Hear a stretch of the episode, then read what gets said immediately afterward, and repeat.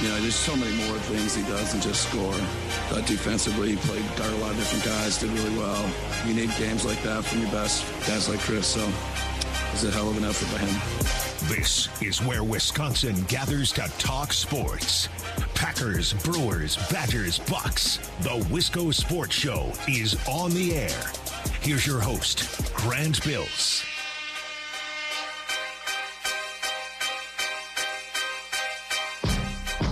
Sometimes I reference my favorite TV shows. And sometimes there's good examples in a sitcom or in a movie or something or whatever, like real life examples from music or movies or TV, and you can apply them to sports, right? Sometimes I bring up the show House. I love that show. I also think watching it at a really young age helped create a fear of doctors and hospitals that I wouldn't have today otherwise, but that's a different that's a different conversation. I love House for lots of reasons, but I think one of the big reasons I love that show is he would always get into predicaments, ethical ones, medical ones, whatever, and you just want to see how he would weasel out of it. Like you know he's going to come out on top. Like, oh, new dean at the hospital wants to shake things up and House is on the chopping block. He'll find a way. And he always did, and he always does until, you know, he didn't, which is like when the show gets really real. But I liked House because you would get in these situations where you're like, all right, let's let's see how you deal with this. That's been today with the NFL. We're not going to talk about it a lot tonight unless you want to call in and, and discuss it. Then I'll more than happy to talk about it with you. Maybe we'll get into it tomorrow. But the NFL suspended Calvin Ridley next year for the whole season because, as we learned today, he was gambling on games last year when he wasn't playing. Remember, he took some of the season off for mental health issues or, or just he needed to get right. So he stepped away from the team. Well, I guess he was gambling, and the NFL is going to suspend him for a year. This is so fascinating to me because more so than ever before, the NFL takes so much sponsorship money from FanDuel and DraftKings and BetRivers and BetMGM and Caesars. And now they're going to suspend one of their players for it. like, sure, the CBA kicks money to the players from those advertising dollars that come from those gambling entities. So the players benefit from it. But then Calvin Ridley wants to lay, as he tweeted, fifteen hundred bucks when he wasn't playing, and you're gonna suspend him for a year. I just I want to see how the NFL gets out of this from a PR standpoint. They'll do nothing, and we'll move on. Uh, but I'm very entertained to watch, uh, and very excited to see what happens. That was the news this afternoon. No Rodgers news yet. Maybe tomorrow. Check back tomorrow. This is the Wisco Sports Show. My name is Grant Bills. I hope you had an excellent weekend. Bummer of a Badger game yesterday. That was like a little bit of a fart out of a balloon. That, that let a little air out of the balloon of excitement. So that stunk, but the Bucks got a great win. I want to talk about that. Still no Rodgers news. Maybe tomorrow. Although I'm done trying to like pick apart and interpret all of these cryptic messages and repetitive reports from Demovsky and Rapoport. Just just when, when you decide whatever you're deciding, just let me know. I'm not I'm not chasing it down anymore. So we're going to talk a little baseball tonight, not about CBAs and the collective balance tax and that. I it sounds like maybe they put some rule changes in. Now that's interesting to me. I don't want to talk about millionaires fighting with billionaires, but if they're going to change the rules of a game that I really, really love in baseball, let, us talk about that. That's interesting. We're going to do that in about a half hour, and I think we'll get back to it in the second half of the show as well. I want to start with the Bucks, and if you'd like to join me, you can. 608 796 2558, Twitter at Wisco Grant. Now, the Badgers losing yesterday, that's tough. The reaction kind of perplexes me. Well, well it, it, it doesn't, it doesn't. They already won a Big Ten title last week at least a share of the title. Now they they lost half of that share yesterday to Illinois, but in my mind they were already Big 10 champs. We celebrated it. I get why people are frustrated by getting beaten by Nebraska at home, but also Johnny Davis didn't play in the second half and the computers already don't like Wisconsin. I don't think this is going to trash them in seeding or anything. I, well, whatever. Because the Badgers situation is a little complicated, I've made the executive decision as the host and only producer of the show. I want to start with the Bucks today. They beat the Suns yesterday. And I want to remind you, I want to take you back to last Monday when everyone, everyone launched their Bucks Concern campaign. Every local show around the state was like, "Is it time to start worrying about the Bucks? Are you starting to feel concerned over the Bucks' chances to win in the playoffs and win a title?" And it wasn't just local shows. One of my favorite podcasts, the Bill Simmons podcast. This was the description from last Monday's show. Harden's re-rejuvenation and the NBA Saboteur Hall of Fame with Ryan Russillo.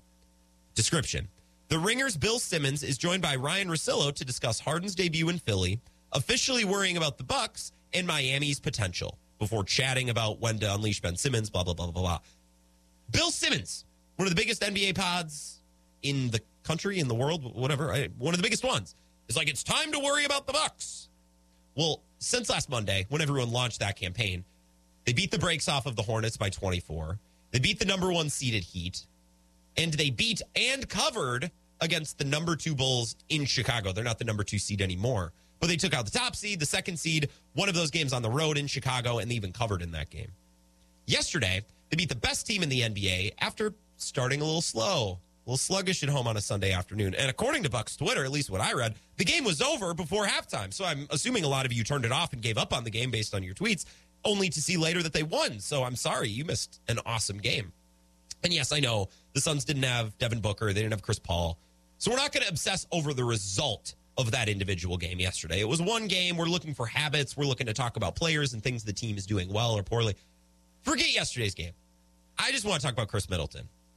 And I tweeted yesterday at Wisco Grant that today's show is just going to be two hours of appreciating Khris Middleton. Now, it's not going to be two full hours, but we're going to appreciate Khris Middleton today. Just in general, we're just going to appreciate him like you would talk about and appreciate your favorite book or your favorite album. Now, if you're not a Bucks fan or you're not a basketball fan, I think you can be a part of this. This isn't an exclusive conversation. Let's just spitball about this for a sec, okay? This is what I was thinking about today. If you could build the perfect player for your team, if you could build your star player, your leading man on your team, think of your favorite sport. If it's not basketball, think of baseball, think of football, think of hockey, whatever. If you could build the perfect player for your team, where do you start? You can create your own player. Now, let's start big picture so we can involve multiple sports. And then at the very end, we can hone in on some basketball specific traits. Let's start. Number one thing I want from my guy, I want my guy to be available. I want him to be healthy. I don't want him to be fragile. I don't always want him to have nagging injuries. So even when he is playing, he doesn't look right. I want my guy to be available and I want him to be right. I want him to be tough. I don't want him injured. Well, since Khris Middleton got to Milwaukee in 2013, 2014, here are his games played. Ready? 82 of 82, 79 of 82, 79 of 82, 29 of 82. That's when he slipped on a wet spot at practice because the practice facility was leaking and he tore his hamstring clear off the bone. Comes back the next year. What does he do? Plays 82 of 82, plays 72 of 82, 62 of 73. That was the COVID shortened year. And then the following year started late due to the previous year. You know, you had back to back years that were short. 68 of 72 that next year. And that's just the regular season. Missing a playoff game? No, Khris, Middleton, he would he would never. Is that a joke? Khris Middleton doesn't miss time. And I don't say that to jinx him. I just say that we never talk about that. We obsess over, oh, Damian Lillard's back, Steph Curry's ankle, Anthony Davis's everything. Everything is always hurt. Khris Middleton's just there and available all the time. He's not the most flashy player. He doesn't maybe give you eye popping highlights, but he's always there. And that's more than you can say for a lot of the best players, not just in basketball, but for every sport. I want my guy to be available. I also want my guy to be complete. If I'm investing money into my best player, my superstar, and he's going to be my franchise guy, sell jerseys and lead my team, I don't want that star player to get relegated in certain situations. You know what I mean? If I'm paying a bunch of money to a really good baseball player, big hitter, big power hitter, he needs to hit righties and lefties. He doesn't need to excel against both, but he needs to hold his own. I can't have a halfway player, right? Or this player's only good when he has lineup protection behind him. No, no, no, no. You need to stand on your own in all facets of the game, right? I want a baseball hitter who can hit righties and lefties. I want my NFL quarterback to play great in the regular season and great in the, the playoffs. or in the NBA, I don't want a guy who gets buckets on one end and then is a complete and total liability on defense right? I don't want my best player to be the player that the other team targets on the defensive end. Khris Middleton, six seven, plays both ends. Hubie Brown said it multiple times in the broadcast yesterday, and I only had the audio for the game on for like half of it because I watched a little bit of bar. I was working a little bit and had it on my phone. I had a busy day yesterday. I only heard the audio for half, maybe a, maybe a third of yesterday's game, and Hubie Brown said it multiple times. Khris Middleton plays on both ends. Six seven, so he's versatile, can guard multiple positions, right? And if we're talking about complete, being complete and being good in all scenarios, Khris Middleton might be better late in games in clutch situations or in the playoffs. Where some players are brilliant for 82 games, but if you put them in crunch time, especially in the postseason, you see some weaknesses exposed. Khris Middleton is the opposite. Next thing I want, I want my guy to be low maintenance. I want my superstar to be a we over me guy. I know that sounds corny, but some players, not just in basketball, but in all sports, some players invent ways to be difficult. Kyrie is one where from one year to the next, you're like, wait, he's, he's doing what now? And forget the vaccine stuff. Like, that's a personal choice. It's bad luck because if he played anywhere else in the country, I think other than Golden State or Toronto or just about, he'd be able to play in, let's say, 80% of markets, right? So it's, it's a little bit of bad luck for Kyrie that he isn't vaxxed and also plays in Brooklyn. But Kyrie, outside of the vaccination thing, he just finds ways to be difficult.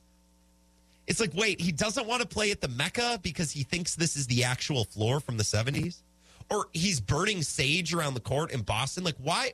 Where are you just coming up with these ideas to be difficult and to make it about you? James Harden.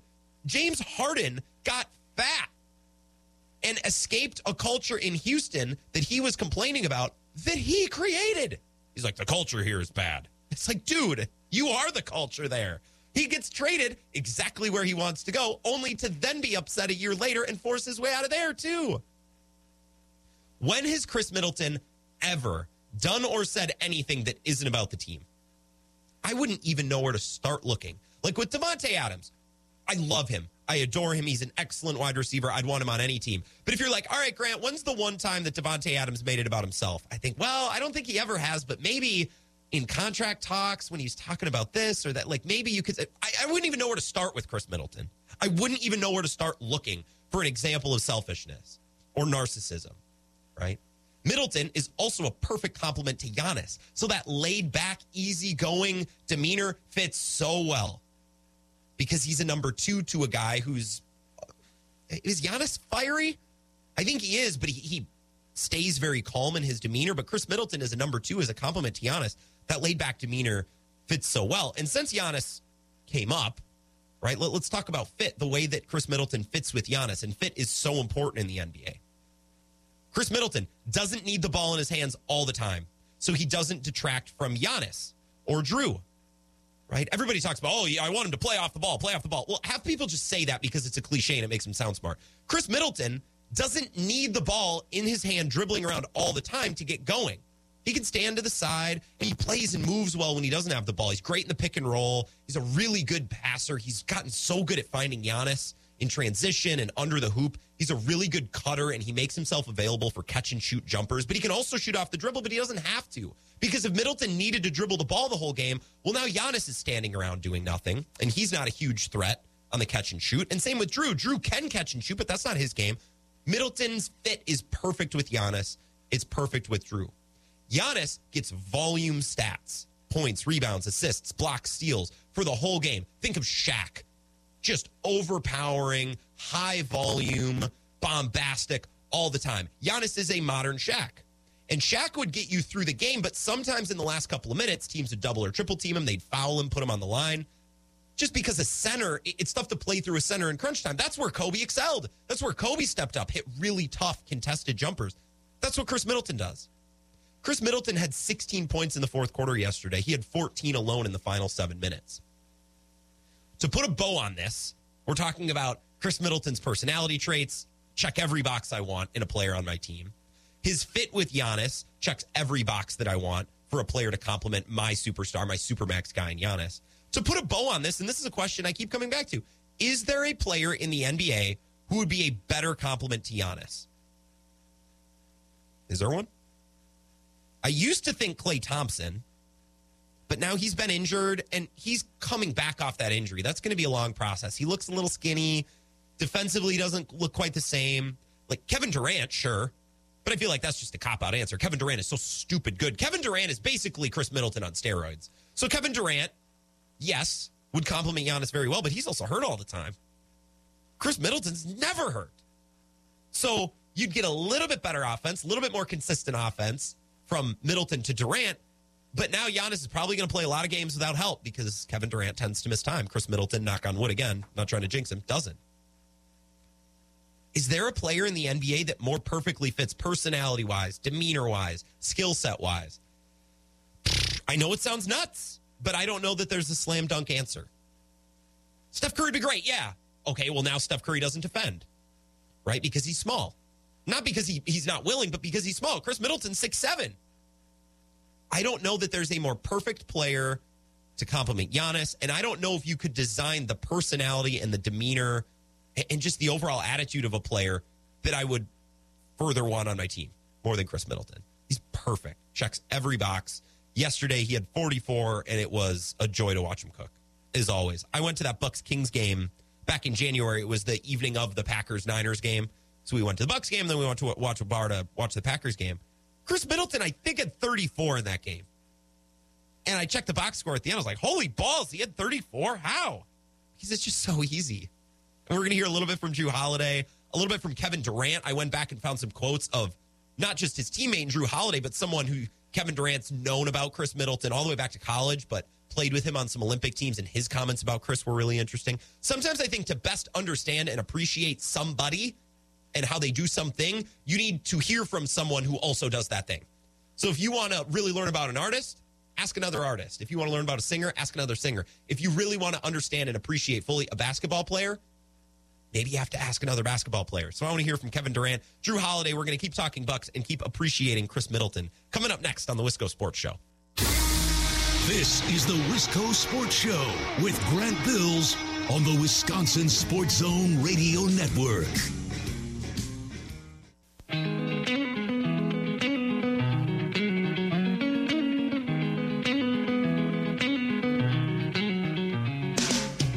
Wisco Sports Show. My name is Grant Bills.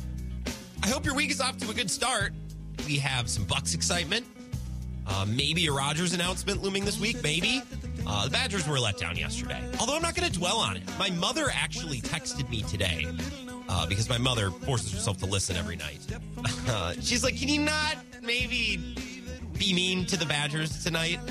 Maybe take it easy on them. Like it was a really fun season. Like don't." I, I think what she thought was I was going to come in and whine and complain about how the Badgers, oh, we're so good all year, and then you fell at the finish line. I, I'm actually not that upset about the Badgers game yesterday. I'm going to be honest. They locked down that Big Ten title against Purdue. Johnny Davis got hurt. I just, and I see a lot of people, well, this is going to hurt you in seeding. The computers haven't loved Wisconsin all season. I, I don't think one loss to Nebraska, which I believe to be really their only bad loss all season. I don't think one loss to Nebraska is going to kill them in the KenPom because they're not already that good in the KenPom. Can we calm down on the Badgers just a little bit? Maybe you disagree. And you know what? If you do, great. I'll, I'll take your perspective. I'd love to talk about it. 608 796 2558. But the way I saw that game, I just, I, I didn't feel motivated to come on the show today and complain about them. I want to talk a little bit about the Bucks and how great Khris Middleton was yesterday. And we've started doing that already. I actually want to talk a little bit about baseball because it seems like there's going to be some changes made to the game. A pitch clock, bigger bases, banning of the shift. Jon Heyman actually reported these things as basically a done deal. Like the players in league have agreed. Now I'll believe that when I see it. But that's interesting to me because you're fundamentally structurally changing the way how baseball is played. If the owners get, you know, really lit up through a competitive balance tax or a, you know, essentially a luxury tax, okay, that's their issue. That's not a me issue. The game that I'm watching doesn't change, right? If the players get to arbitration sooner, that's good for them. They make more money. Maybe it changes how contracts are dealt and how teams operate a little bit, but that doesn't change the product on the field that I'm watching. A pitch clock? No shift? Well, n- now that's you're affecting me. You're affecting what I'm seeing on my TV and how I'm watching the game. So I want to talk about that. That's coming up here in about 10 minutes.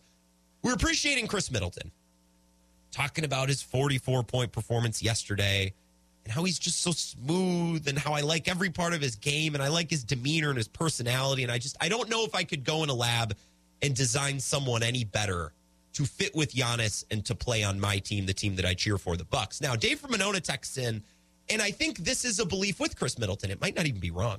Dave says, yeah, but that means a Middleton game will now, uh, or we're now expecting the game of 12, 13, 10, the next couple of games. Consistency with Middleton has always, that's been his bugaboo. I just don't think his valleys, his bad games, are as bad as they used to be. Now, if Middleton has a bad game, it'll be 17, 19 points instead of 10 or 11. And what's really good about Khris Middleton, even when he has a bad game, Dave, and sometimes he has a lower volume game, right? He'll go six of, uh, I, let me take that back. He'll go four of 14. But if Giannis is scoring and Jrue's playing well and it's close at the end, and three of those buckets that Middleton gets are really tough buckets in huge moments, okay. Then who cares if he has a lower volume game? If he's there when he's needed and he executes the task that they need him to execute, I- I'm okay with it. I'm okay. I'm cool with it. I think Middleton gets a little bit better every year. He gets a little bit more consistent, scores a little bit more, he averages a little bit more every year. Another thing I love about Middleton, and it's something that us fans should really notice uh, and and value, right? We should value this. Nobody respects Khris Middleton's game more than other NBA players and NBA coaches. Right? That's how he got into the All Star game this year. He's not getting a bunch of flashy points. He's not putting up huge stat lines that he did yesterday. But everyone around the league looks at his game and says, "Yeah, that dude, that dude is that's a dude." Here's Kevin Durant on Khris Middleton in 2018. I'm a huge Khris Middleton fan. Second round pick. Then he got traded. I followed his journey since Texas A&M. Remember, Kevin Durant went to Texas. I followed him through the league. I always was impressed by how he played, his poise out there, his calmness, his demeanor in the fourth quarter, and when they need a basket. He's just so cool, calm, and collected. I'm a huge fan of his game. He continues. Khris Middleton is one of the best players in the league, in my opinion. One of the most skilled players in the league. Somebody that uh, that is deadly and that is efficient from the three point line and all over the court. He can back anybody in, shoot over the top, play in the pick and roll. He can pass. He's six foot eight at the two guard. He's so big for his position. Catch and shoot threes, shoot off the dribble, shoot the mid range. He's complete to me. Final quote. We all in the league realize what he does. He might not get the glory or the glitz or whatever comes with it. There's so many guys that don't get love that should. For me, as a fan of the game who enjoys the game, I feel like he's one of those guys who deserves to be talked about. But I don't think he plays for that. He's a purist. Oh, I mean, come on. That's just that's that's the ticket right there, isn't it? I don't think you do any better than that. That's awesome. If you want to know about a singer, ask another singer. If you want to know about a writer, talk to a writer. If you want to know about a radio host and if they're any good, ask another radio host, right? Because they have that perspective. Kevin Durant watches Khris Middleton says, okay, well, you're not getting crazy dunks. You're not scoring 60 points a night on a bad team, but God, just look at his game. And it's cool to hear Kevin Durant talk about it. I have a soundbite from Jrue Holiday. Jrue Holiday is talking about uh, Khris Middleton and his time in Milwaukee over the last year and a half. I'll play that for you next. But first, let's talk to Zach in Wisco. Zach, hello. How are, how are you? How was your weekend? I, I'm happy to talk to you. Hey, Grant. Uh, weekend was great. This morning was a little harrowing with the uh, the snow on the ground uh, here in Southwest Wisconsin, but uh, you know we're we're okay. We're doing all right. Uh, my my oldest son, my my 14 year old, he's in eighth grade. We got the state basketball tournament for eighth grade this weekend, so Really? looking forward to it, man. Yeah. Where is eighth grade state basketball? Is that in Madison or is it somewhere else? It, it is in it is in Madison. Okay. It's uh, it's it's on campus at the University of Wisconsin. Uh, it's at the big the new practice facility for the Mm. Badgers. It's got like six. I think there's six or eight courts down there. It's crazy. Well, cool. Enjoy and uh, good luck to your son as well. You'll have to tell me about it next Thanks, week. Yeah. appreciate it. Yep, I, I definitely will. Hey, you're you're talking about Middleton. I love Middleton. I love his game. Yeah, he doesn't need to go out and score 40 points a night, 50 points a night. He's not that kind of guy. He reminds me a lot uh, of Scottie Pippen, right? Great on ball defender. Didn't have to score every single night because you have the man in Giannis to be that top end guy. You don't need like another top end guy. You just need to have a guy that complements the top end guy. Pippen was that guy to Jordan. Khris is that guy to Giannis. It's absolutely Yeah. fun to watch them just when when they're on, when both of them are on, it's it is so beautiful to watch. And then you toss in Holiday, uh, and and I love this team. I, I think, yeah, they have a really tough uh, road to hoe here in the next uh, 17 games. I think they're playing uh, the next 11 out of the 17 are against teams with uh, winning records or better. They have the toughest remaining schedule in the NBA as the records stand right now. Like records can change and, and that metric's like not perfect, but they have a really tough schedule. Yeah. You, you know why I like Zach watching Giannis and Khris play together is they played together for eight or nine years now. So they really, not just on offense, but even on defense, they know how to play off each other. I was listening to the presser last night, and Eric Nehm's first question to Khris Middleton was about a defensive rotation on DeAndre Ayton when he got a steal and, and how he knew what to do, when to do it. And, and you could tell that Khris has been in the league for a while, but he's been on this team and he's played with Giannis for a while. So he knows what to look for and he knows how to play off and, and rotate defensively. And I just think in today's NBA, guys don't play together that long. So we never get to watch guys connected like this. And, and that's another reason I love watching these two play together. You're you're you're absolutely right. You you in this time of free agency and, and player movement. I, I mean, you have big.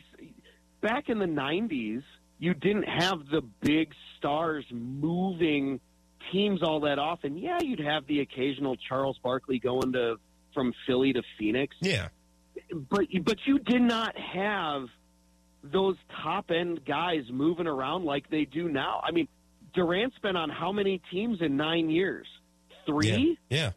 And, and you and you have LeBron's been on four teams in the last five, like seven years. It, it's absolutely amazing to see the top end talent move around. Except in Milwaukee, the top end talent hasn't moved around. Giannis hasn't moved. Middleton hasn't moved. Yeah, they've had the third piece, you know, on and off here. Yeah. Uh, but yeah, I mean, it, it's it's fantastic to watch this team learn and grow, and, and we saw it culminate last year in a in a world championship, and and you have a team that's only three games out of first in the East right now, and uh, they have a really good shot to overtake Miami for the number one spot here, as long as they uh, they play as well as they have in the last week and a half. Yeah, Zach, you know what? You're darn right. I looked at the standings this morning and I almost laughed. I was like, wait a minute. After all the concern last week, they're in third. They're third. They're tied, actually tied for second, three games behind Miami. Okay, so what? Right. What is this really all been about? No, that made me laugh when I looked at the standings this morning. Thanks for the call, man. It's just fun to talk and just appreciate Middleton. Like we're talking about our favorite movie, right, or our favorite book. Like we don't even need to break down the X's and O's. We can just talk about a guy who I think maybe some fans took a while to come around on, but I, I think it's just a joy to watch these guys, and we saw that yesterday. Thanks, Zach. Hey, thanks, Grant. We'll talk to you later, buddy. Yeah, talk to me before the end of this week, Zach, because we need a an eighth grade boys state basketball preview. Uh, so I trust that I'll hear from you again by Friday so we can reconnect and, and maybe get a little bit of a preview on that. Here's Jrue Holiday after the game yesterday. You want to talk about Khris Middleton's peers and not just Kevin Durant, who's played with Middleton on Olympic teams and been in the league, but Jrue Holiday now has played with Khris Middleton for a season and a half, a little bit more than a season and a half. And Eric Nehm asked an awesome question. I love this back and forth. The other guy that scored a whole bunch in the fourth quarter was Khris. Uh, just what have you kind of learned about Khris in these moments, kind of in this year and a half you've been with him? And what have I learned? Uh, he's a bucket. I mean, we already knew. I mean, I knew that before I got here. Uh, haven't learned much. that's what that's that's that's what he does. Um, I do know that it's amazing. It's amazing to watch. Uh, just how he gets to his spots um, how he takes his time, um, how it just seems like nobody affects him. It's just him and him and the hoop. So that's it's, it's really fun to watch. I love that quote.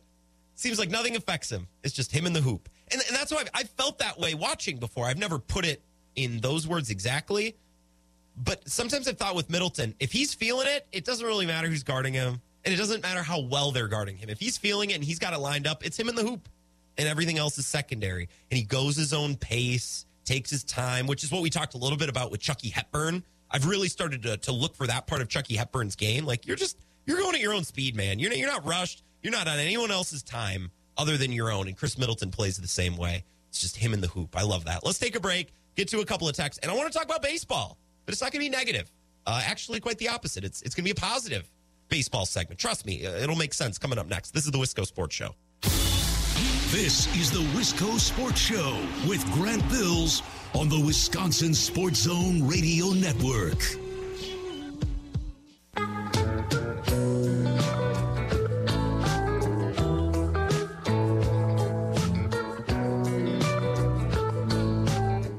Wisco Sports Show. My name is Grant Bills. Hope your week is off to an awesome start. You had a good weekend. You can text and call the show if you'd like. 608 796 2558. You can find me on Twitter at Wisco Grant. But if you just want to sit back and enjoy the show, go ahead. No need to call and text, but if you got something to say, I'd love to chat with you. We just did about 40 minutes of appreciation on Khris Middleton. To put a cap on that, before we get into baseball, I have a couple things I want to say. Something I was also thinking about today, and really I've thought about since last summer. I think all of us that are Bucks fans, or maybe just Wisconsin sports fans, will go back and we'll watch highlights from the finals. Game five, game six, right? The block that Giannis had, or the alley oop off the Jrue Holiday steal. And sometimes I watch highlights of these games and I watch Middleton make these tough shots. And I just think to myself, like this is this is stuff you would dream about. As a small market team, you nail the Giannis draft pick, you get Middleton in a trade, and then Middleton develops. And for years, the dream was Giannis is a superstar. Khris Middleton is this kind of Durant light where he gets really tough shots over smaller guys because he's oversized at six seven, six eight, and he just hits tough clutch shots. Like that's the dream version of what we thought of the Bucks for years. And I even saved this little soundbite. Khris Middleton hits the shot, and Mike Breen, who I got into the NBA through when I got into the NBA, it was like 2009, 2010. So LeBron's on the Heat, and you got Popovich in the Spurs. Kawhi Leonard's just coming up, and it, I got to know the NBA through the voice of Mike Breen. And now, all these years later, although not that many years later, I'm a relatively young NBA fan. To hear Mike Breen say this about one of my guys, that's good. More Middleton magic. Like that's that's that's just really cool. I can't help but smile when I hear that. That's really really darn cool. 608-796-2558. Nick in Madison. Nick, it's been a while. What's going on? Welcome. Grant, how are you doing? I'm doing very well. And I know, Nick, that you're a big workout guy. I'll have you know, I hit the gym this morning. I did my little circuit. It wasn't anything crazy, but I did I did get after it today, and I, I thought you'd appreciate that. I, I do appreciate that. I was I actually just left the Princeton Club looking for Ebo. I didn't see him. Uh, I, I wasn't. I was gone for about a week and a half and haven't been able to call in and um, wanted to chime in a little bit on the Badgers. I know you guys Yeah. you're talking Bucks right now. I know you're talking Bucks right now, but you know it's, it's still regular season. We're still a ways off from the playoffs, and I'm I'm happy with the three or four seed. Um, don't need to work our way up to two or one, and and possibly get the Nets in the first round. So um, let's talk let's talk Badgers first. Um, I have a very unpopular opinion, and it, you got to hear me out on this one. Right, right. now, the Badgers the Badgers are slated to be a number two seed according to Joe Lunardi in bracketology. Okay. Um, they're actually the lowest number two seed. Um, and because of that, they would get the last uh, last pick, basically, as to what location they get to go. Um, I think uh, you know everybody ahead of them gets to go based on location. Well, I think because of them being the last number two seed, they would actually get the South region, is I think where they're located right now. That sucks. Um, I would like them to be playing in Indianapolis um, for the first round and Chicago for the uh, for the region. Um, I want the Badgers to lose against Purdue, and because it would actually put them as the highest three seed, which would then allow them first pick as to which region they get to go to. So okay, so I don't- I, I don't know exactly how the, how this picking stuff works, but you aren't there games at, at the Fiserv Forum? That's where we want them to be, right? Don't they? Is, or is that out the window as an option? Being in Milwaukee. Um, it, it, it is an option. Um, the, the only you get to pick what region you're in. Okay. Um, so you get to pick whether you're in the West, the East, the Midwest, or the South. Um, and then from there, you're automatically put into you know that you're wherever that region is located for the two seed or the three seed or whatever it might be.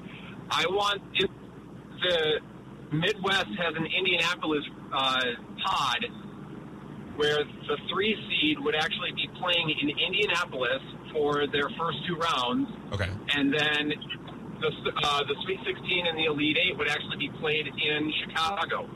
Would that not be a better scenario than them playing in, let's just say, Sacramento for the first two rounds and Houston for the second two, for the Sweet 16 and Elite Eight?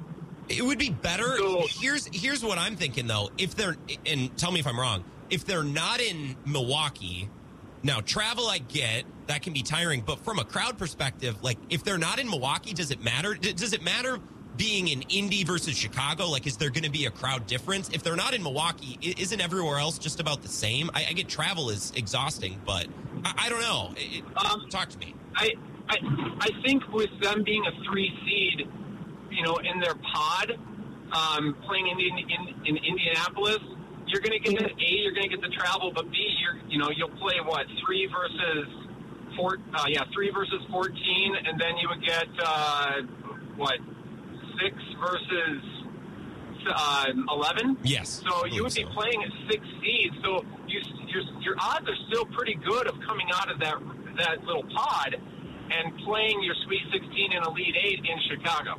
So, Nick, before That's what that's what I want. Yeah, and, and that all makes sense. You laid out really well. Before I let you go, I, I don't think this is a one seed team. And yesterday's game really didn't change my opinion of them really at all. Like they won their Big Ten title against Purdue. That was great. John Davis got hurt yesterday. I yesterday really didn't mean that much to me. And I don't know, maybe that's maybe that's bad. Maybe I should be upset about yesterday. But I I never thought this was a one seed Badgers team. They're very good. Love watching them. I love their personality. But I they're not a one seed, right? Like a two seed seems about I, correct. no, I I don't think I don't think any Big Ten team is a one this year. Um, Oh, yeah. No matter who wins the Big Ten, Illinois, Wisconsin, Purdue, whoever wins it, the best they're going to get is a two seed, and I only think that their two seed is going to be like the third or fourth best pick. Yeah. So if, if you ask me, would I rather be a the third or fourth number two or the first or second number three? I'd rather be the first or second number three so that I can get my my choice as to where I go. I like this. This is thinking outside the box. Unpo- unpopular uh, opinion, but it's you know when you lay down the logic, it makes sense. It does make sense. It does make sense. You see, if you call into this take with Ebo and, and Rowdy in your station on the zone in Madison, Mar, they're going to kill you for this. They're going to say you have a, a loser mentality and losing is never okay. Like you, you know that, that that if I took this to them tomorrow morning, I would get killed because I'll be on with them at seven forty tomorrow. They're not going to So- like this on the zone, but I think it's smart. So I have I have actually talked about this with about five or six different people, and each one of them at first said the same thing. They wanted to kill me. No way. We want to be Big Ten champs. You know, Yeah. blah blah blah blah blah. And once I laid on the logic and explained to them how the seeds actually work, they're like, "Oh, well, yeah, I want that." So, you know, I, I don't. I think Ebo, you know, as as, as short minded as he may be sometimes, um, I think he'll come around. Awesome. I'm going to tell him you said that tomorrow morning. Nick, thanks for the call. It's nice to hear from you. Well, what, you, you you don't need to tell him that. He's probably already listening. Yeah, that's true. Or someone, it will get back to him one way or another. He'll hear. I'm So- sure. I'm sure. We'll talk soon, Grant. Yeah, thanks. That's Nick and Madison. I just saw he was on vacation. Nick is Nick's not just a workout guy. Nick is we'll have to talk about it a different time. I think like triathlete, but I don't even know to what degree. Like Nick might do Ironmans. I'm not sure.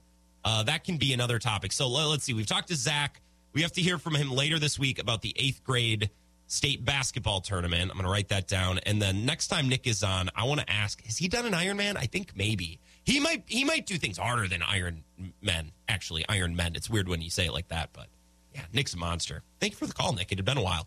When we come back, uh, 10 minutes, I got some things I want to get off my chest about baseball and something that was reported last night. And if you want to talk more Bucks, more Badgers, and I have a little thing, a small, small thing on the Packers, that's coming up before the show is over at 6 o'clock. A lot more of the Wisco Sports Show coming up next. This is the Wisco Sports Show with Grant Bills on the Wisconsin Sports Zone Radio Network.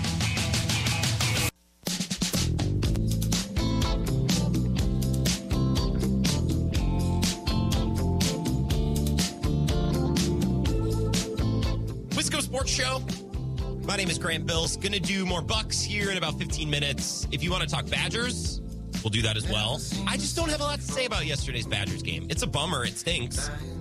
But I- might be alone in how I feel about this. They won the Big Ten last week. They want to share the Big Ten regular season title. Now they have to share it with Illinois, but I think the crown jewel that season, the the tip top accomplishment was beating Purdue at home. And then we all started to think about the postseason, and I think the players did too. Maybe even the coaches. I just, I don't know. Yesterday didn't trigger me and make me upset like I think it did with some of you. And I'm not telling that you're wrong to feel that way. That's not what I'm saying. But I'm not going to be disingenuous and come on the show and yell about how they need to be better and blah, blah, blah. Well, like, I barely even watched. Because to me, the regular season concluded with them at least locking down a share of the Big Ten title last week. And I did watch the last couple of minutes. It's not like I didn't watch, but I just, I don't know. I don't have a lot to say. Now, you might feel differently.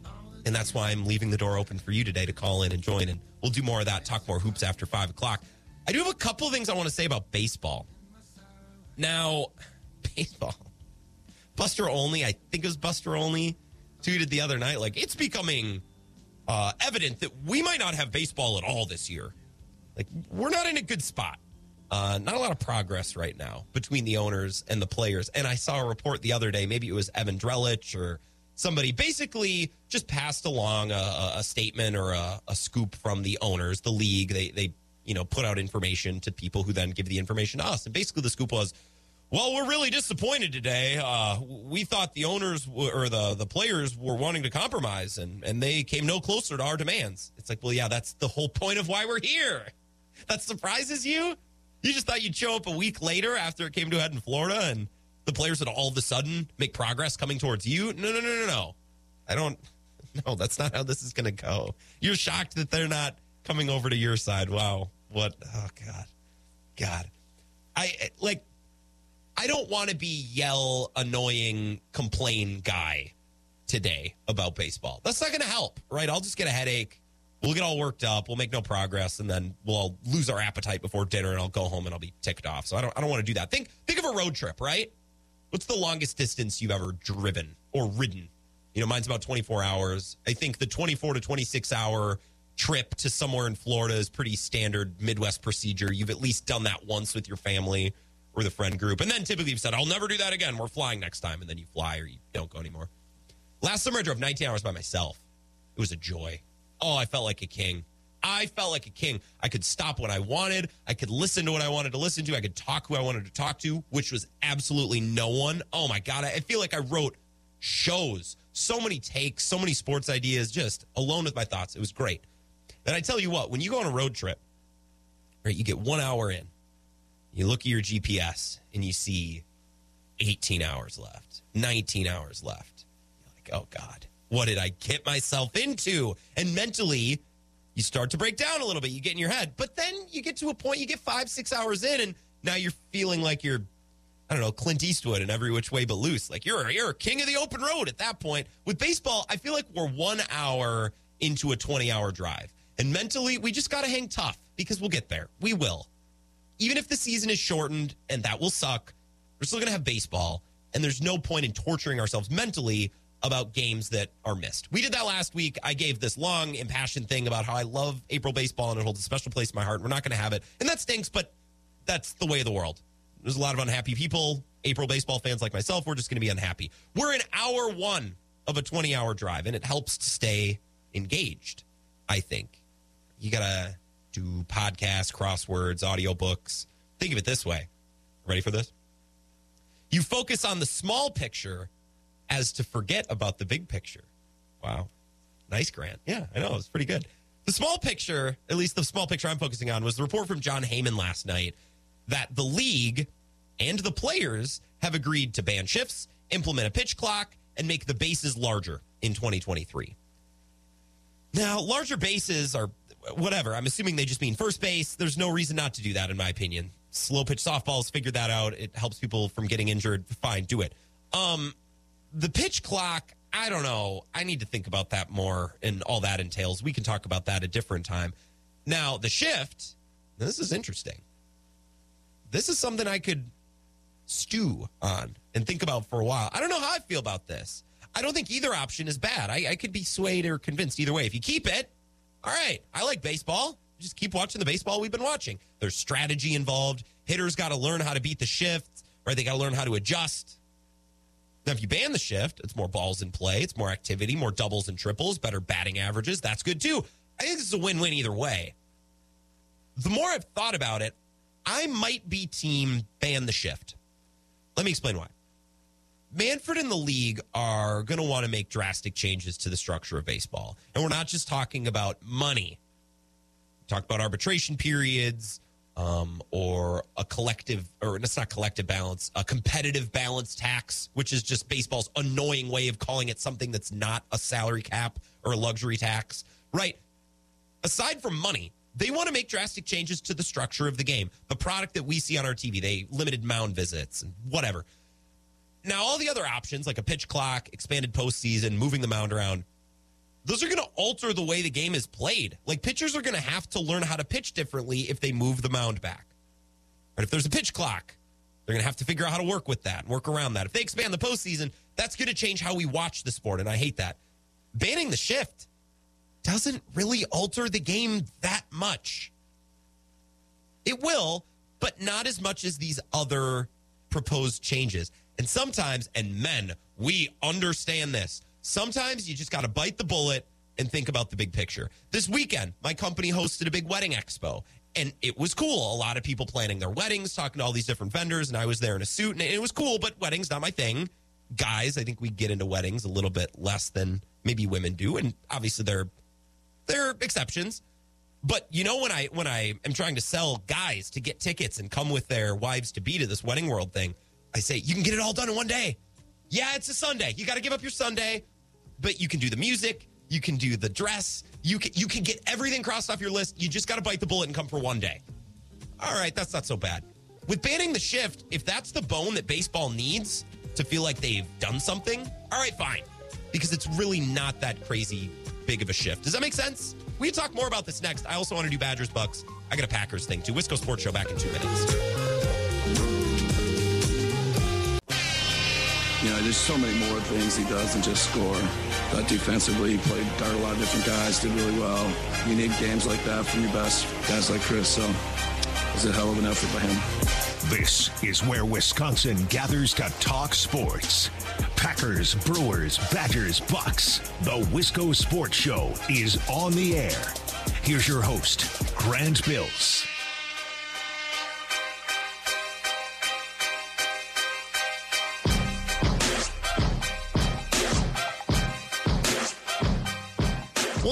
Hour of the show, we did a little Bucks, little Badgers, and a little baseball. Man, baseball gets people riled up. We're very we clutch our pearls with baseball very much. Like it's the game, it's always been this way, it's got to be this way. And for the most part, I'm I'm with you. I don't want them to change baseball at all. Keep the shift, no pitch clock. I hate the idea of a pitch clock. It's an untimed game. That's why it's cool. That's why it's different than basketball or football. And I don't want them to expand the postseason. I don't want them to move the mound. I think a mound visit counter is the stupidest thing in the world. It's really stupid because we forget it's there, which is how you know that it's stupid. It's like, oh, there was really a big hullabaloo over limiting mound visits. Oh, well, I forget that you limit mound visits. So congrats, all that work for no impact. I don't want them to change anything in baseball, but I think change is going to happen either way. And if one thing needs to get changed, I'm okay with banning the shift. Right now, I don't know how you'd legislate it. I don't know how you'd set up this, that, and the other thing. Um, but they'd find a way. They always find a way. I don't know. If you want to talk baseball, we can. We can get back into the Badgers. We can get back into the Bucks. I I really don't care. I want to talk about what you want to talk about. 608 796 2558. Chris is in La Crosse. Now, Chris typically skews baseball. Chris, have you called in to talk about the shift? That's what I'm guessing.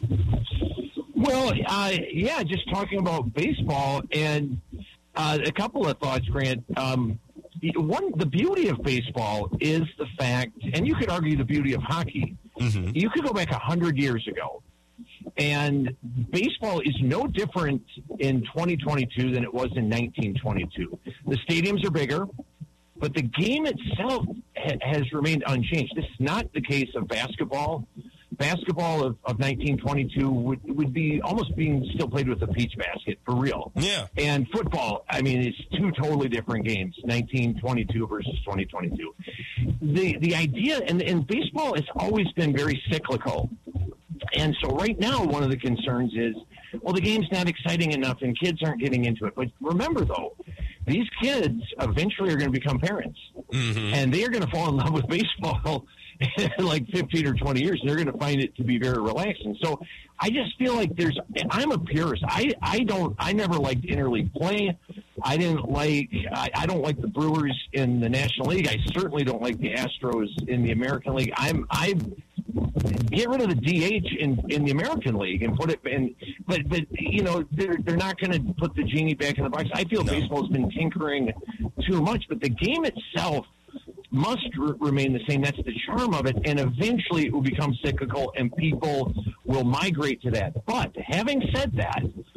there is an opportunity if you and I had a ton of money to start either a women's uh, league like the old, uh, you know, a major league, which is based on, or that movie, A League of Their Own with, Yeah. with Tom Hanks and Madonna. Bring that back. I mean, there could be a great market for a women's uh, baseball league, or if nothing else, women's fast pitch softball, which is exciting. It's electric. There's nothing. Yes, and this would be the time, especially now that baseball is is maybe kind of falling asleep at the wheel, is bring in a women's professional softball league that might appeal to people that want a little more electricity in the game. But the baseball must stay the same. The game it would be irresponsible to try to change it this deep into the proceedings. Any, but anything I but agree the, with the, the Little League World Series, Chris. And nothing against those kids. I don't want to watch it. And anyone who pretends that it's amazing and tries to get me to watch it, I won't have it. I won't have it. You cannot make me watch Have it. you watched. Eight Men Out yet? No, I have, not. Have you not. watched Eight Men Out? Although I okay, could- you need to. I could watch a lot of Watch baseball Men Out. movies to kind of supplement Yeah, lack yeah, of no, baseball. you're- That's you're I gonna- do. You'll you'll like it. I, I know you will. But no, I'm an old school baseball fan, and I love the history of the game. I mean, uh, it's got such a rich history. No history, and I and I'm I'm very historically knowledgeable of all the the, the games. But Yeah. baseball, there is just something so special and sacred about it. And so, no, I don't. I'm not into feeling like you have to turn this into a pinball game. It's it's you you could do that, but then don't call it baseball. Create an entirely new game, and then maybe don't play it on a diamond. Play it in a circle or play it in a trapezoid, and create Sure. like a completely different game that isn't. You know, maybe it's played with a bat, you know, a bat and a ball, but it's not baseball at that point. Yeah, a- that, that's that's more like a new game. that's more like cricket. Like it's it, there's not really a foul Yes, ball. Yes. Yeah. So before, before I let you- yeah, go ahead. I'm sorry. Go ahead. No, hit me. Yeah, I was just, I'm sorry, Grant, but, or because cricket, in a sense, is very related to baseball, but there was an earlier game called Rounders, which is oh. really what baseball is, no pun intended, but based on. And it, it predates baseball, and it's kind of the game that gave way to modern baseball. And so, if you're going to do something, let's bring back rounders. you know, I mean, you're going now back to Abner Doubleday and, and, and the Civil War. I mean, Yeah. going that far back with it. Um, But- do you have no, I agree with you, man. do you have some large amount of seed capital, Chris? Are you a very wealthy man and you just don't let it on? Because maybe we could get together and do No. I wish. I wish. I'm. I'm. I'm like the the fool and his money are soon parted. But you know, um, but I was the Montreal Expo robot. I don't know if you knew that. I went around uh, trying to save the Montreal Expos from extinction and made it into Sports Illustrated. And uh, um, I showed that copy to Carney, and he so he, he can verify it. It's real. And uh, so no, I am I am a longtime lover of, of baseball, and it's sad in in a way to to see it in this uh, condition, and, and not just because of the, the strike. They'll get it figured out. There will be, we know Yeah. there will be games, Yeah. of course there will be, but it's just this sense that that you know it's withstood this much, and and I just believe that it does go in cycles. And right now, sure, maybe we are. And if you think about it, here's the other thing Yeah. pro football, if you're not a pro football fan, which I am, I can understand why people would be bored with football and even potentially basketball. Hockey is technically the most exhilarating. It's up and down, up and down, and yet there hockey has always struggled to to get um, more of the American audience. Now, you know, so I don't even think the excitement piece is necessarily what it is. I don't know. I just That's the beauty of baseball is yeah, you and I could go to a loggers game and sit down and, and talk, and there'd be opportunity to have a conversation. You can't really have a good conversation at a hockey game or a basketball game or a football game, and That's a good point. maybe we've just lost the art of conversation. And uh, so, no, I'm with you, man. I think I, I, don't don't they shouldn't augment the rules so much, or if if you're going to do that, just create an entirely new game. And Like- maybe that's not such a bad idea. Yeah, well, I could talk about that. I feel like you've given me a lot to work with here, Chris, and there's a couple things I want to continue to talk about, but I'm going to let you go. You've done enough. Thank you for the Cool, call, man. Yeah, always. Have a good night, and I I will watch Eight Men Out. I promise. Also, are you are you biking somewhere? I was going to ask, but I'm like, nah, it's fine. Um, you biking around in the wind? What was that? We got a we got a tweet here from Steven who says, "Is this caller real?" Oh yeah, Chris is very, he is a wealth of knowledge. Uh, he comes from a little bit of a different perspective. The action point is a good one because we want more action in the game, right? And that's why maybe the league is considering banning the shift or, or adjusting. Banning the shift versus adjusting the shift, I think, are two different things. And maybe that's something we'll talk about at some point, I'm sure, during this lockout. The action point is a good one. Hockey is the most action packed sport of them all. The substitutions are live. They're hitting each other. They're they're engaging with the boundary. You can't run out of bounds. You can't go have a foul ball or a foul puck. You just run up against the boundaries. It's kind of like a cage match meets football, but the substitutions are live and there is there is a dead ball or a dead puck where the the, the play is blown dead, but it doesn't last very long. Like hockey is the most action packed of all the sports, and yet I don't watch hockey. If you can't tell the way I'm talking about it, I don't watch hockey. A lot of people don't watch hockey. This is a good point. Maybe action isn't the answer. Problem is, there's such little action in some of these baseball games. And I heard Craig Counsell talk about it a couple weeks ago when he was in La Crosse. There, you go an hour without a ball put into play, and that is something that baseball needs to change. Chris made one point about the age of the baseball audience, and this is something that I, during our call, got to thinking about. I, I think this is interesting. Kids don't watch baseball, right? Which I think I think there are lots of kids that watch baseball, but maybe not in the same way that they're attracted to the NBA or the NFL. I also think when you say young people don't watch baseball, I think that's a little bit of a generality. I think lots of young people watch baseball, but the average baseball fan, the median or the mean age of a baseball fan is 50s, 60s. Those are people that really watch baseball every day. Now, those are also people that have the most time, which is something that we have to consider, right? Young kids who go to school and go to practice and hang out with friends, they don't have all the time that a 50 or 60 year old person does. Doesn't mean they're not paying attention. Doesn't mean they're not fans. Doesn't mean they don't buy jerseys and talk about the game and are interested in the game. But I don't watch a lot of complete Brewer games when I was in middle school, high school, even in college. Right now, it's my job. I need to schedule out time to watch games, but I enjoy it too. I think, yes, old people appreciate baseball more, and that's reflected in their viewership audience, but also it's just a game that you need time, and you only get time at a certain period of your life where if kids are out of the house, right? if you don't have pets anymore, if, if you're not driving kids to and from uh, every right, these are all things we could talk about. I, I also think something that Chris said is they start to appreciate baseball as they get older. That's an interesting thing. These things, some people would tell you if you don't get into a sport when you're young, you'll never get into it. Um, I don't believe that to be true. I think you can pick up things as you get older. Um, and, and I think of music, right? the idea that if you didn't grow up listening to a certain type of music or a certain artist, that you will never get into that. Like if my dad didn't play me this artist growing up, I'll never get into that artist. I, I don't believe that to be true. And sometimes the most satisfying pieces of music and the music that you enjoy the most and hold the most dearly are the artists and the songs that you find later in life and you come to find. It wasn't shown to you by a parent or a friend or a relative but this is an artist that you can claim to be all your own or claim that you discovered the music and you went through all the albums rather than, oh, when I was growing up, this, this CD player was in our basement. These CDs were always in it. This is what played in the house. Right? Sometimes it's even more satisfying to come across an artist later in life. Maybe you're just not a, you know, in a place in your life where you can uh, receive an artist, right? Like I've tried to get into Springsteen for a while. I just can't really break through. I can't get there. I want to, and I keep trying.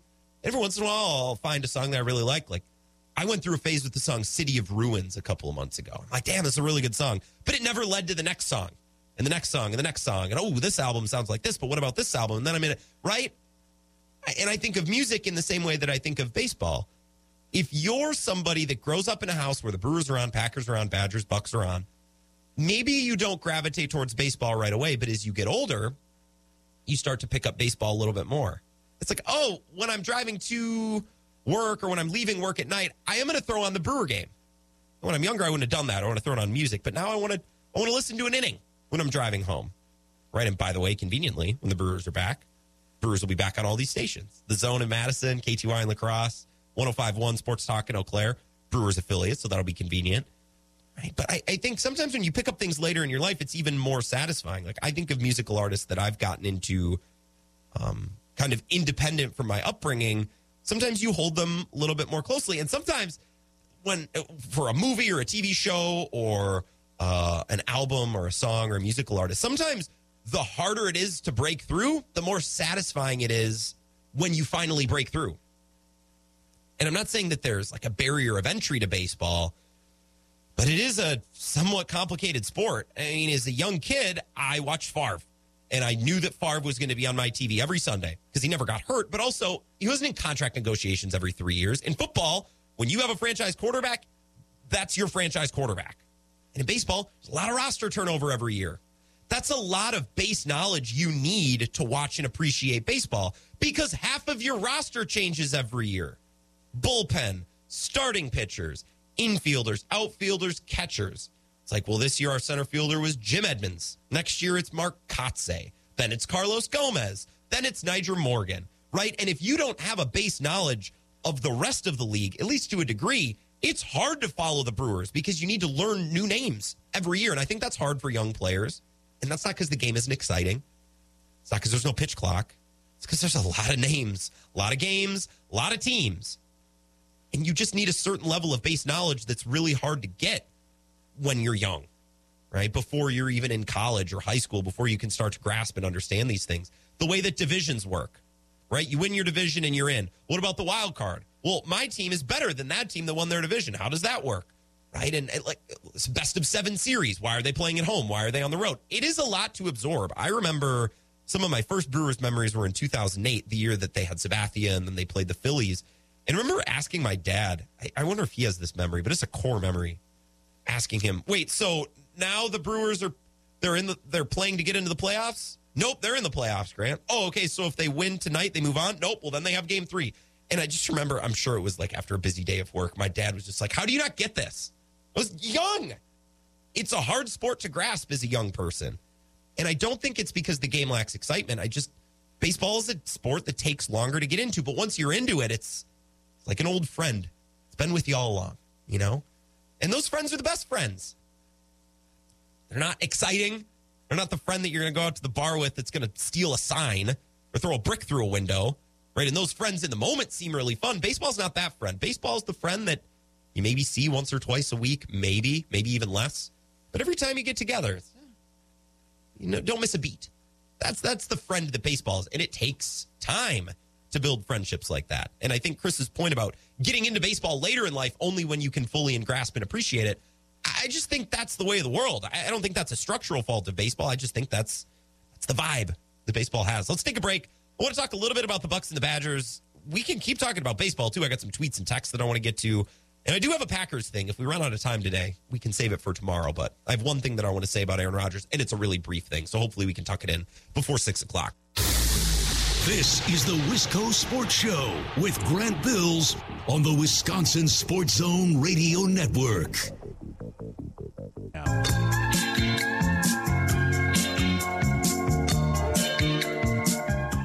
Sports Show. My name is Grant Bills. We have stumbled on the holy grail of topics the shift. To ban the shift or not ban the shift?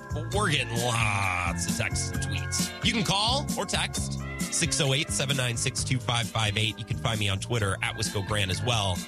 Uh, I got a couple to get to here, so we're, we're gonna, I'm going to try to get to all these. And my dad texted in, of course. He says if you're going to ban the shift and take away defensive options, then put a mark on the field where the defense should stand. Banning the shift is wrong. I, don't know how they would go about banning the shift. Do you have to stand in the same spot or do they give you like an area? Like I can see them saying all four infielders need to be on the dirt and you need two infielders on both sides of second base. Other than that, stand where you want, right? Because that would give them a little freedom to shift, but you wouldn't have the insane rover in right field. I think that's what they're more worried about rather than, you know, the shortstop being way over by third base or the second baseman being way over by first. I think it's the extra outfielder uh, that really takes away a lot of the hits. Um, Boone's Farm, my two cents worth. Uh, I'm on board with banning the shift, but it should never have come down to that. If you want to beat the shift, go opposite field, keep doing it until they no longer use it. These guys are professional hitters and should be able to, at any given time, beat the shift. This analytical stranglehold on the game has made hitters one dimensional. Yeah, we're a little bit uh we're a little bit home run starved, I think.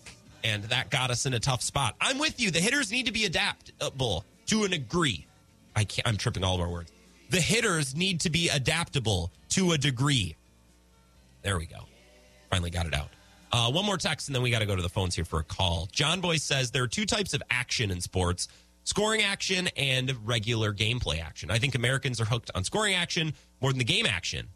People who follow hockey and baseball know where to look for the action when runs or goals are not being scored.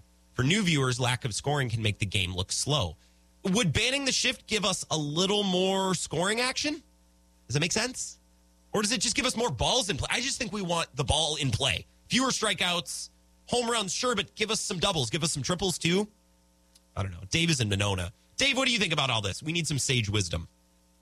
God, I mean, for, for, well, first of all, the reason you didn't understand your dad when back in 2008 Mm-hmm. because you were playing you were playing with dolls, and your dad just kind of kind of just dismissed you because if you're Yeah. going to play with dolls and not watch baseball, then he should kind of dismiss you. That right? was it. That, that, that was it. Was that you feel like you hit that one? Was that a ten out of ten Yeah. rip on me? Well, well done.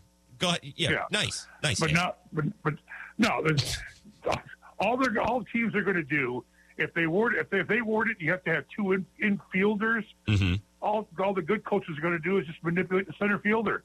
It's like duh.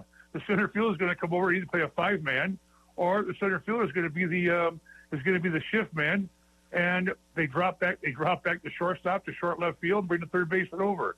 I mean, you're not going to ban the shift people. So I mean, all the good managers with a baseball IQ are just going to manipulate the center fielder. Because if, you, if, if it says just infielders, well, can you imagine what, what, what the good ones are going to do?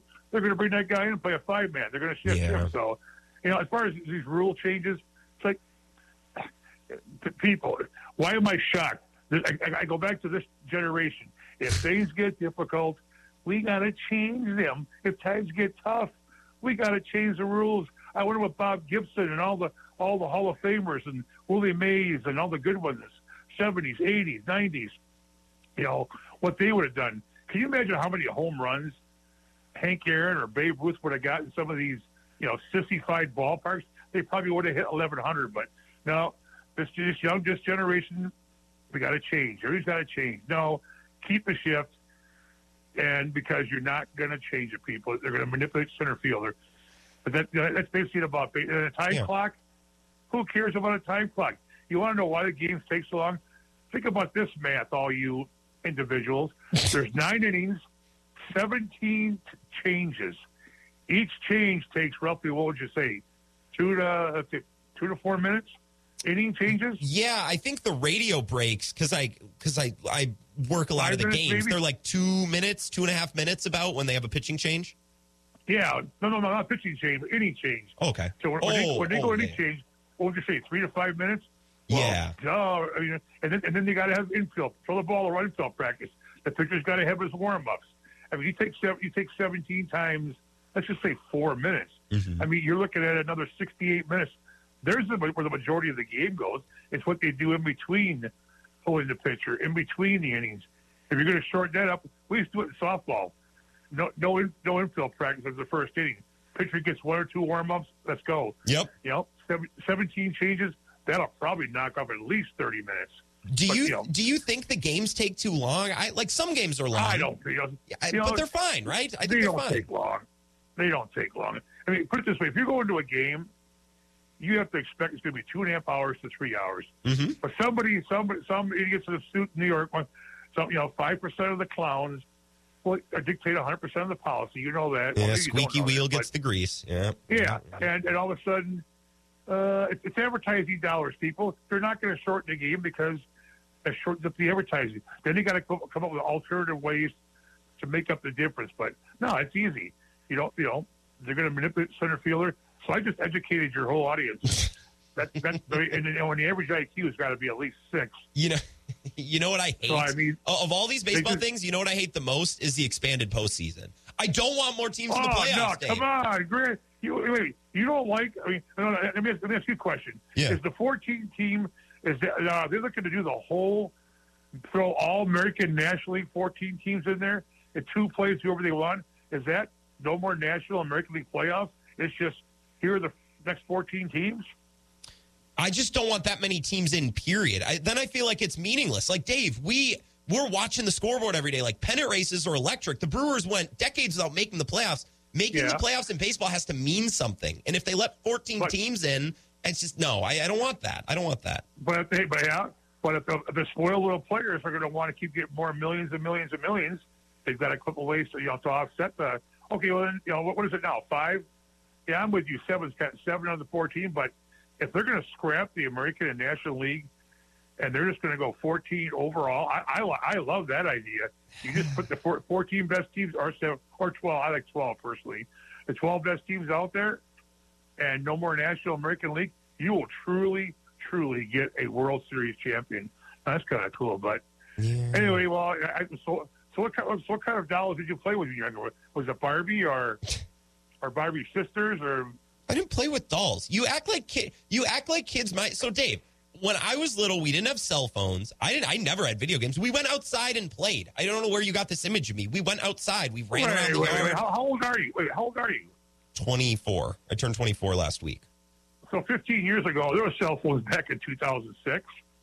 Yeah, but we didn't. Yeah, my parents had them, but they weren't smartphones. Like I, we didn't have them. I didn't have a. I didn't have a cell phone until uh, eighth grade or my freshman year of high school. Like now, the kids have them early. There were cell phones, but w- thus kids didn't have them. We called our friends Oh. on the landline. I'd call over and hi, Mrs. You know X Y Z is is Billy Bob there? Can you put him on? Like that's Man, you, that was so my childhood. That means, that means you played you played with dolls until your eighth grade. Damn, that kind of explains now your your dress habits. Okay, I don't know how that you tells got us a lot. got that from Hey, that. hey, by, by the way, you said last week about drinking uh, uh, Bloody Marys. I, that is not a man's drink. You and Ebo, I don't care what Ebo says. Ebo's a fairy. Men who drink, who drink. What, what is it? What, what is, um, I can't even say the word. Uh, Bloody Marys. Yeah. And that's your only source of drink on a Sunday morning, sitting on the couch. Oh my God, help me, Lord. I actually, I'll cut you off after this because I think you'll, you might, you might blow up. Uh, I actually was drinking mimosas last week, and I don't like Bloody Marys as much as I like mimosas. he hung up. I chased him away. I don't know where he. What What about me makes it sound like I played with dolls? We played outside. I okay. Before we take a break, I need to vent about this. I'm the youngest person, uh, or just about one of the younger people in the building where I work. And I, I love people talking talking down to me like I'm such a millennial or you're Gen Z or whatever I am. I don't know. You got your cell phones and your AirPods and your Xbox Ones or whatever. I don't know, whatever people tell me. I didn't have cell phones growing up. When I was in elementary school, I rode the bus, and that's when I talked to my friends. And I would call the landline of my friends' homes, their family landline, because I had the number memorized. Because that's what I did when I was a kid. You act, you act like all I did when I was little, sit in the basement and sit on my Xbox and talk to my friend. We didn't have cell phone. I didn't have a smartphone until junior year of high school. It was a huge part of my childhood where we didn't have technology. We would play outside, we'd run around, we'd get exercise. I grew up on a lake. I'd go swimming, right? We'd wrestle on the dock, throw each other on the water with dolls. Don't talk down to me about my age. Now I have a cell phone, but everyone has a cell phone now. It's your problem too. It's not just mine. Let's take a break. I got some more text to get to about baseball, um, and then we'll see where the show goes. It'll, it'll we'll find out together. We'll do that next. This is the Wisco Sports Show with Grant Bills on the Wisconsin Sports Zone Radio Network.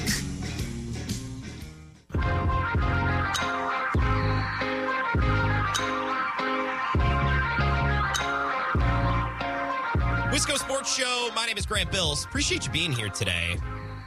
Perry Goldstein, by the way, programming note, going to be here on Wednesday. We're going to accomplish a couple things. I think we might get Rodgers news tomorrow or maybe early Wednesday. I, I don't know. We're going to talk Packers, maybe some really early draft stuff, but mostly Rodgers. Perry's going to be here Wednesday. She also went to see the Marcus King Band on Friday.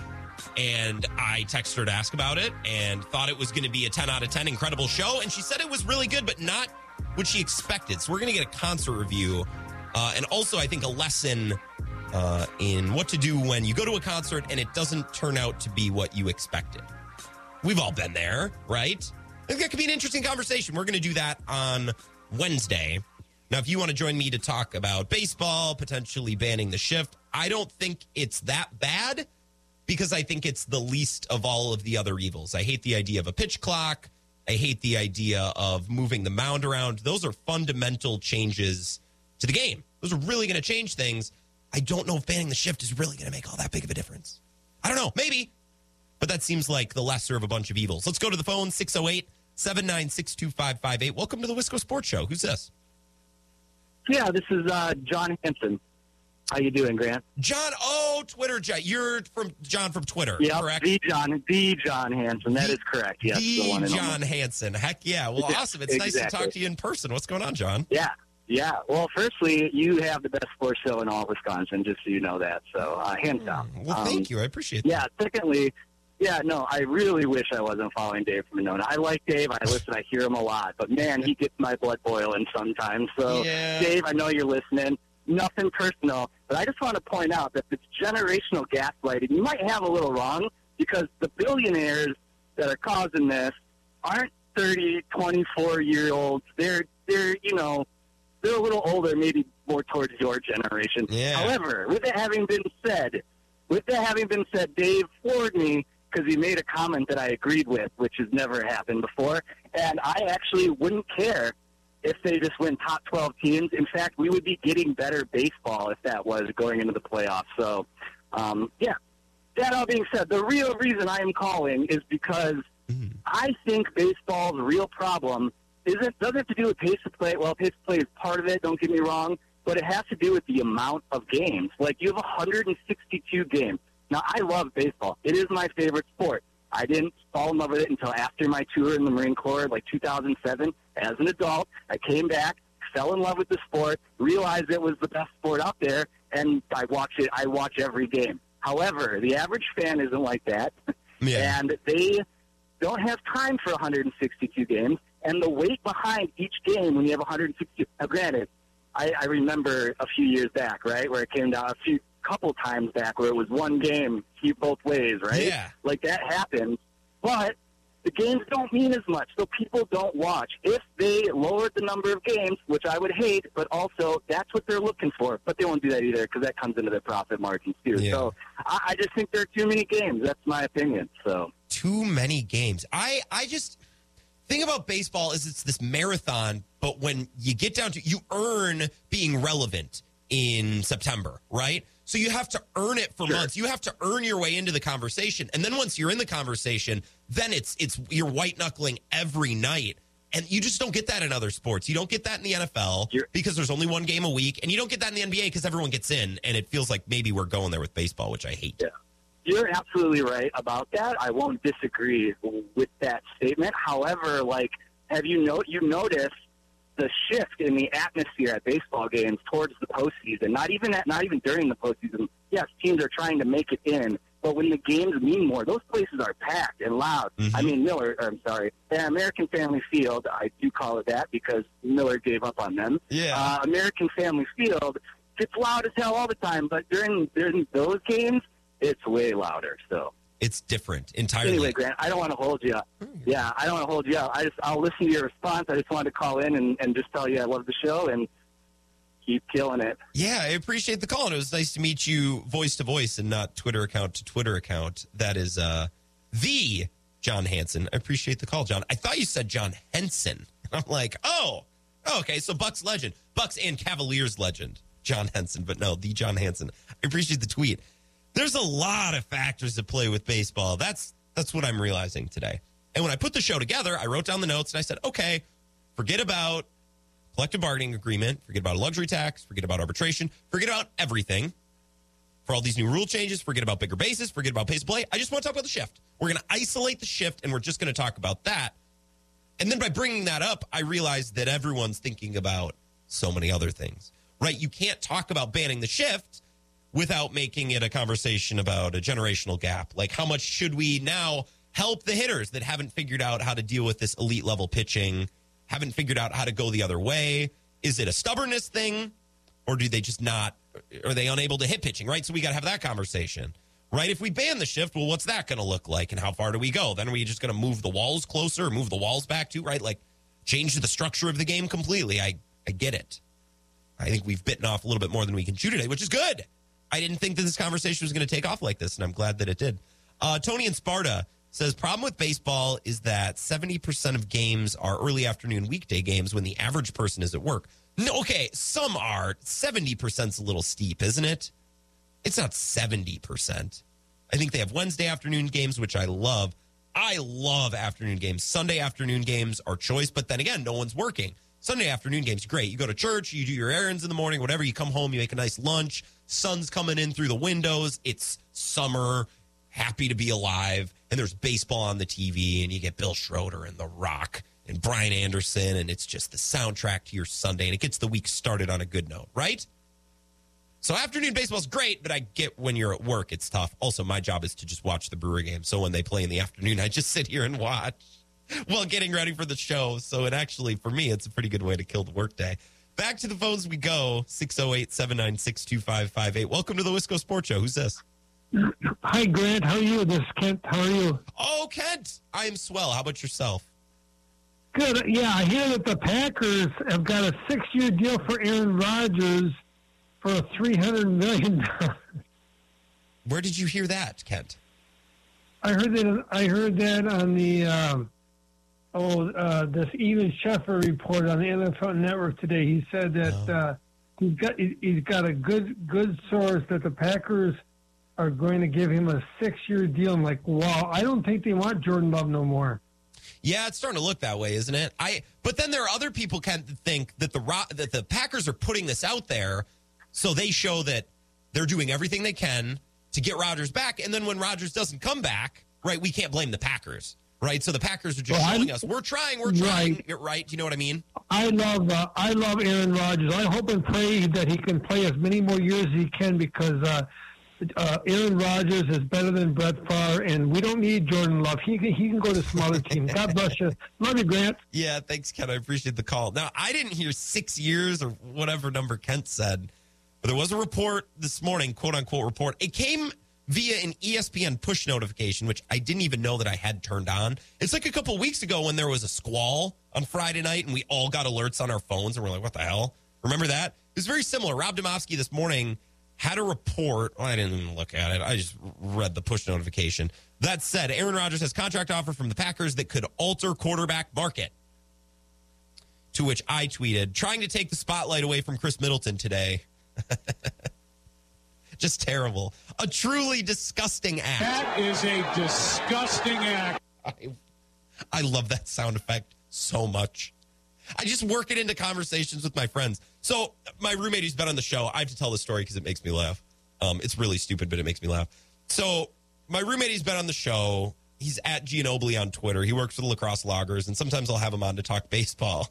And he he texted me the other night. I'm going to pull it up. He texted me the other night. Hey fellas, having a having a really rough night. And I said, "Oh, buddy, what's going on?" And he said, "Can't believe it. Randy Moss just mooned the crowd at Lambeau. What a disgusting act." That is a disgusting act. And now that's a joke that I'm going to use on people. Grant, how you doing? Not good. Randy Moss just exposed himself to the Lambeau faithful, and that's a truly disgusting act. That is a disgusting act. It's even related to what we're talking about. It just makes me laugh. Sorry. 608 796 2558. One more call before we go to break. Welcome to the Wisco Sports Show. Who's this? Uh, this is Daryl speaking. Daryl. Daryl Foss. Daryl, what's going on? Well, I I've been hearing all the bit about the uh, shift bet, and and I'm going to put my two cents in just because. Heck yeah. The gentleman that spoke earlier spoke about how the center fielder uh, would move around as far as it goes. He already does. Mm-hmm. They already move. They already move left fielder in the in the left center gaps. They move the center fielder over as far as they want to, or they'll move the right fielder and the center fielder over, depending on which side they hit the ball. The ideal situation is this: you leave the two guys on the the two infielders on the one side, the 2 two on the other side. You have the second base be the primary spot, mm-hmm. and it, they don't cross over until the ball is hit. Yeah, I like that. And once the ball is hit, then the second baseman can cross over to, to left field, or the shortstop can cross over to, to right field and help make the play. Yeah. Normally, they have to cover the bag in the case of one or the other. Yeah. So we get back to fundamental baseball in that sense, and I mean that in the sense fundamental baseball. Yeah. Moving the shift in has done nothing more than help the analytics and all those people that have uh, been paid for that position for years, and then you know in the last I would say ten years. Yeah. The real issue to the real issue to me is that okay, we know uh, girls dig the girls dig the long ball. Yeah, We've they heard do. that for God knows how long. Okay. Yeah, they do. So if chicks dig the long ball, and guys don't know how to bunt, apparently, apparently pitchers don't have that have that problem either. So what we need is is either when you get back to spring training, if we ever do, um, we need to teach basic fundamental baseball again. So that and and the fans have to adjust to the fact that it, not every ball is going to be a home run. Yes. And that's what I think is the other issue fans' expectations. And as a result of this shifting bit, all it's done is reduce, it's, it's even worsened fan expectation. There should be It's worsened to, in the sense of that Yeah. is that they expect them now they have to hit it out of the park in order to avoid anybody on the field. Yeah. Yeah. Instead of, instead of You get what I'm saying? Yeah, instead of hitting it to where they ain't, which is what they used to do, right? Find some green Right. and put the ball there. Yeah, I know what you mean. Yeah, for sure. I, I think there's Yeah, a way so- there's a way in which we can like not ban the shift, but you can shift a little bit, but not shift too much, right? If you want to tilt to the infield a little bit one way, all right, but don't go crazy, right? You can't have an extra outfielder on the grass, right? The, the shortstop and the third base, you got to stay on the second base side, right? Like there, there should be ways to to have a little Right. bit of a. Use the base. Use the base as the means as where the line is drawn. You don't have to draw any lines out there. Use. The, I mean, a home plate umpire knows directly where second base is, Yeah. Yeah. and he knows if it it, it, it goes right from there. It's that. I could say it's it's that simple to fix that problem. I mean, wait till. I mean, they, I mean, just like on a free throw, you can't move until you're until the ball is released or the ball is hit. It's you know shot and put in toward the rim. Same thing with baseball. Unless the ball is hit, uh, as far as it goes, there's no movement. Yeah. Okay, there's no reason to move until the ball is hit. I like that. You know, in uh, And- in church league softball, you can't leave the base until the ball makes contact with the bat. So us casual softball players, we even understand this idea. You can't move until the ball's hit. It's not that hard. Right. Yeah, and and it's it's it's, it's so simple. I, I- can't believe how simple the uh, solution is. I'm still saying yes. Baseball players need to learn how to bunt, but then fans have to also reduce that expectation. That's the other thing that I think is is the biggest uh, harm in all this, as far as it goes. The shift has done more harm in the sense of, of pushing that expectation even higher. That you have to hit it out of the ballpark in order to avoid all everybody over there. Yeah. and that's, I mean, it's taken away the doubles, it's taken away the triples, it's taken away. I mean, the best part of, of, of not Miller Park anymore, um, American Family Field, is that where Robin Yount helped design the doubles and triples alleys. Mm-hmm. I mean, to be honest with you, it's taken away a lot of those kind of things because it, all that shifting is going on, and I, I'm. That's what only upsets me more is, is that we have a great ballpark, we have a really, you know, at times really good team, but it, but all the shifting and all this stuff with analytics has gone too far, as far as being able to enjoy the game as much. Well, I like this call, Daryl. I appreciate you calling in. I got to go.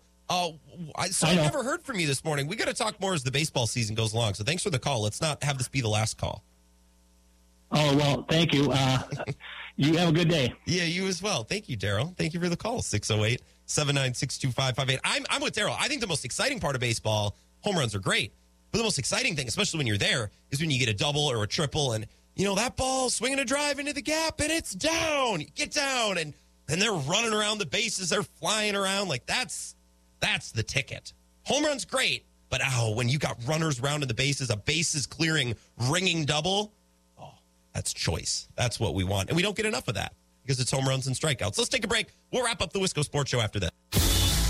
This is the Wisco Sports Show with Grant Bills on the Wisconsin Sports Zone Radio Network.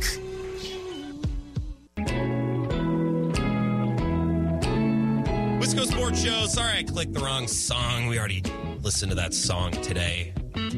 No repeats. A Couple of texts to get to. Baseball is taking off. Spring is officially sprung because we have people talking about fundamentals and bunting. Spring is here, folks. Mike and Eau Claire loved everything caller Zach said last week. Wore the shirts in the minors, hit them where they ain't. Let them play where they want. Uh, a second shorter season, uh, or a shorter season would ruin the record books. There was an asterisk for Maris because it was 162 instead of Reese 154 for 61 bombs. Yeah, why are we talking about shortening the season? I like baseball. I'm a fan of baseball. I like watching baseball. Why are we then going to get rid of baseball? I don't want less baseball. I like baseball. So why would we have less of it? I, I don't like that. Rock and Rick. Uh, what is this? Look up Nomar Garciaparra. Is that how you say that? His in between pitch rituals were unreal. They would have uh would have time for the batters too. FYI, I love bloodies. Okay, another team Bloody Mary guy. I, oh, by the way, Dave is arguing with himself when he says that the Bloody Mary is not a manly drink. He's the only one who feels this way. Like we're not we're not doing a team thing like Team Bloody and Team. No, Dave is on an island. Also, Dave texted in and says the center fielder would come in and play as the fifth infielder on each side of the field. Yeah, they would have to put something in the rule to make sure that the center fielder can't do that. Like Rob Manfred might appear as kind of a bozo. I don't think he's that much of a bozo. He's a bozo, but I don't I don't think he's that much of a bozo. Oh, we'll just fix the infielders from shifting and then that problem will be solved. But also, if you bring in an outfielder, you're now kind of in a tough spot. You only have two outfielders playing deep.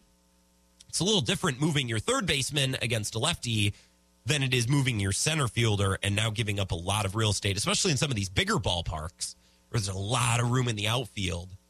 And I believe that was Daryl who said double alley and triple alley, right? If you only have two outfielders out there to patrol that space because you use your center fielder as a rover, well, now you're putting yourself in a tough spot. It's a lot of ground to cover for only two guys, especially if one of them is a little slower. Like, let's say Avi Garcia is playing right field, Christian Yelich is in left, Cain's in center.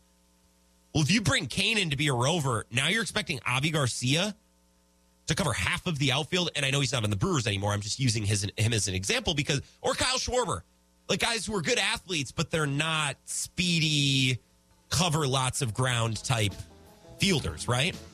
I don't know. That'd be interesting too. We'll talk more about baseball tomorrow. I didn't realize that people would be this amped to talk about it. So we'll discuss it more tomorrow. Heck yeah. Mark it down. Perry Goldstein going to be here Wednesday to talk Packers and give us a concert review from a show she went to on Friday. It's coming up tomorrow, and maybe just maybe rumors of an Aaron Rodgers thing tomorrow. I don't know, but if so, we'll talk about it. Be back tomorrow starting at four. Be here.